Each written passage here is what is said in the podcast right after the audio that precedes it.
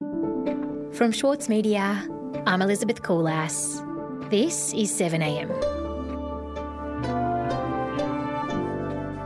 Helen Garner has been keeping a diary for as long as she's been a writer. She published extracts from last year's in the latest issue of the monthly. Today, a selection of them.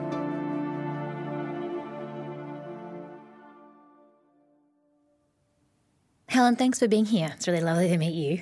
Um, you're going to read a little bit from your diaries now. Is there anything we should know before you launch in? Mm, what sort of things? You mean whether to be alarmed or is this going to be too personal? Are, are you recording this? Yeah. Let me have a drink of water. Okay, I'm ready to go. Great. Take it away. Diaries 2018 2019.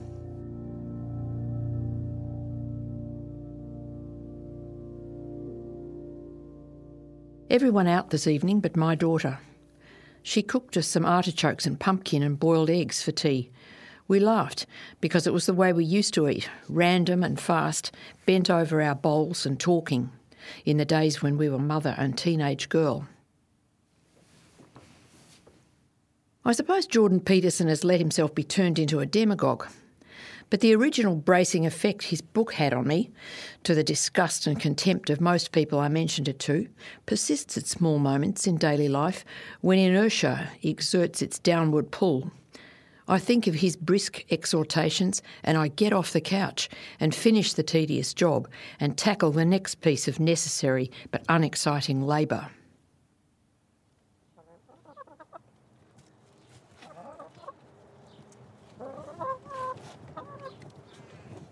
Around 4 pm, I strode into the garden to pick some basil.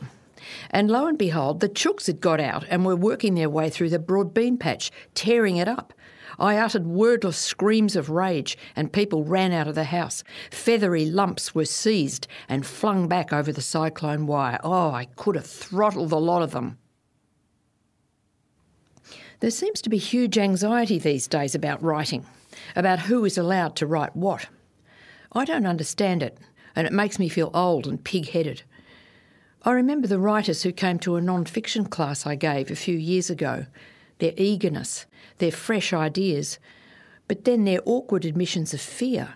Whose permission must they seek? Who should they sign agreements with before they began their research? I was astonished and shouted at them, Why censor yourselves before you even start? Why don't you just blaze away? What on earth do writers think is going to happen if they cross some crazy line? An editor I met at the Gin Palace said he thought they were afraid of being torn apart, or thrashed, or skinned alive. Images of extreme physical violence that shocked me. I don't use social media. I have only a very vague idea of what is done to people there, of why it matters to them, and why it hurts so much.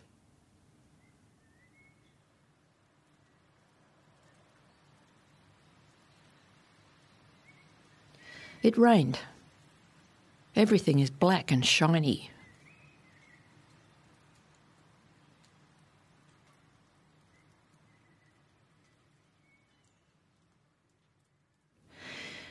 A young woman is raped and murdered on her way home alone across a famous park we have always thought of as peaceful. The police make their usual plea to women to take care on the night streets, not to walk alone in dark places. Young women take umbrage, it's not us whose behaviour has to change, it's men. It's our right to walk wherever we want to. It's our right. This is true, of course, but such a declaration is about as practical as holding up a commanding hand to a huge truck that's about to plough through a pedestrian crossing. I said this at a dinner table and was told that it was fatalistic. I asked and asked how such rights could ever be protected, enforced, and policed. I said that if they couldn't, then they weren't rights, but only fantasies of a better world. I tried to say that women can never be safe, that human sexuality is wild and violent and cannot be contained.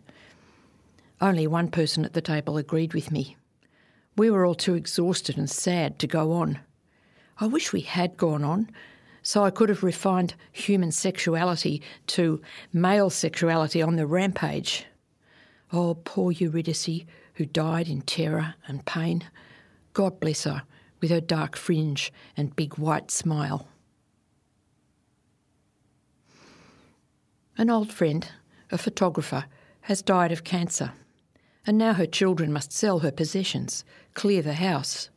Paintings, furniture, kitchen things. I bought two ruby coloured sherry glasses with crinkly feet, an old powder compact, a tiny Virgin Mary statue in a starry robe, and a wooden duck with a flat bottom.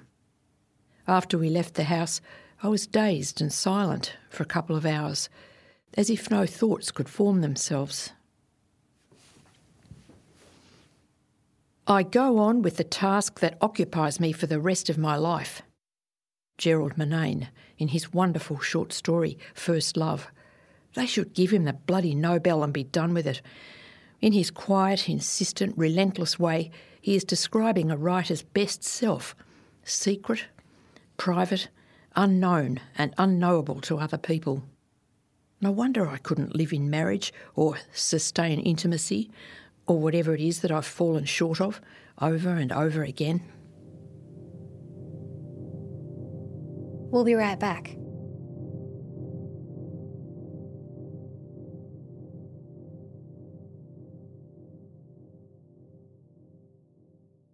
Need a reminder of what political leadership looks like? Australia's master of political satire, Jonathan Biggins, is back embodying the iconic Paul Keating, visionary, reformer, and rabble rouser. Due to overwhelming demand, one man comedy The Gospel According to Paul is returning to the Opera House, on from the 4th to 23rd of June for its final term ever. Secure your tickets now at sydneyoperahouse.com for an unforgettable evening. For Sloane Crosley, writing about the loss of a friend may not have provided catharsis, but it did allow for the possibility of a better ending. Like you have this amazing meal that's this friendship, and then you have a really, really, really, really bad dessert with shards of glass in it. And then, like, the book is like, you know, those little chunks of chocolate that come with the bill. I'm Michael Williams. Join me for this week's episode of Read This as I talk to Sloane Crosley about her latest, Grief is for People. Listen wherever you get your podcasts. A clever little girl at Noosa tried to persuade me that Cinderella's wicked stepmother was actually an unsung hero. I stared at her, and she gazed back at me steadily with her large brown eyes. I laid down a few pieces of damning evidence cruelty, spite, envy, and so on. She contemplated these for a moment, and then we both burst out laughing. She told me she had invented a character who had skin like glad wrap, eyes like marbles, and a mouth like a sponge. We went to Bunnings and pored over the rat section. We spent money on old style wooden traps, modern ones with terrible sharp plastic teeth like a wolf's smile, and a gadget that emits a sonic vibration intolerable to rats' ears. Actually, I wish I had a gun and could shoot straight. The man whose cancer is in remission looks well, but seems weakened, slowed down. In their peaceful house, we sit by the fire, the black kelpie lying across his wife's knees, and talk and laugh until afternoon turns into night. The sweetness of their company, their gentleness. In his deep voice, he tells the story of the first job he ever had as a teenager, cleaning the chimneys of the Windsor Hotel. They used to drop a chain down from the top story and as it clanked and fell, it knocked the soot off the inner surfaces, floor after floor. He says that outside Sir Robert Menzies' suite stood a page boy in a little round cap, whose job it was to make the PM's breakfast in a flap sided toaster and carry it to his room at a swift trot.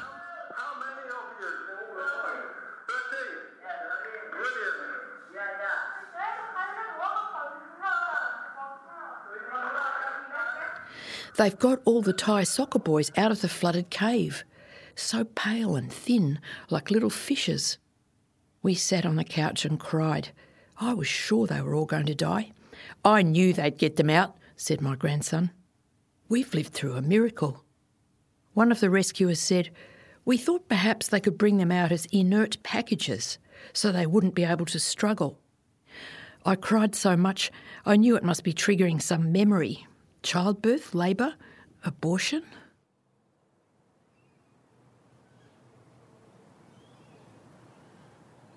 Outside my bedroom window before dawn, a magpie unfurls an easy tune. A couple of pleasant phrases, melodious, idle, going nowhere in particular. A long silence, and he begins again.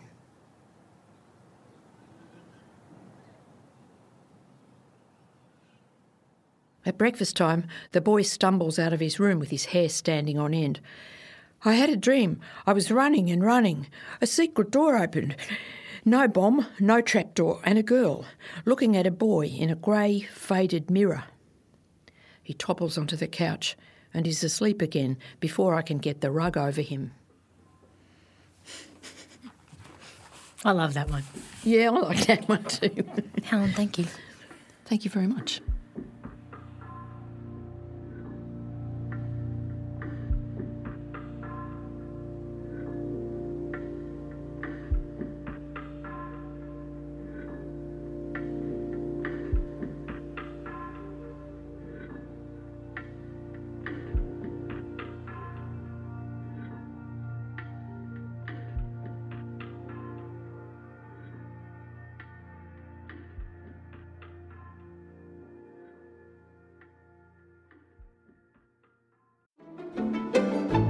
Join Richard Tognetti and the ACO for a bold and intrepid 2022. Featuring a live national concert season, their acclaimed on demand film series ACO's Studio Casts, and exciting programs from their new home in Sydney's Walsh Bay.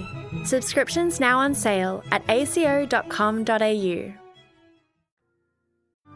Mahler's music embodies the very essence of humanity. Experience his epic Song of the Earth with the Australian Chamber Orchestra, Richard Tognetti, and internationally acclaimed opera stars Stuart Skelton and Catherine Carby.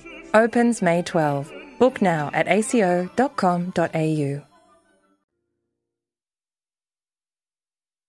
Elsewhere in the news, former police chief Simon Overland has admitted that Victoria Police may have, quote, perverted the course of justice in their use of former criminal defence barrister turned informer Nicola Gobbo. At the Royal Commission on Tuesday, Overland further accepted that he should have known that Gobbo was giving the police information obtained under legal professional privilege. And the global engineering and services firm GHD has told its staff that it has concluded its work on Adani's Carmichael coal project. The announcement comes after months of campaigns by anti fossil fuel activists, which have criticised the firm's 10 year association with Adani.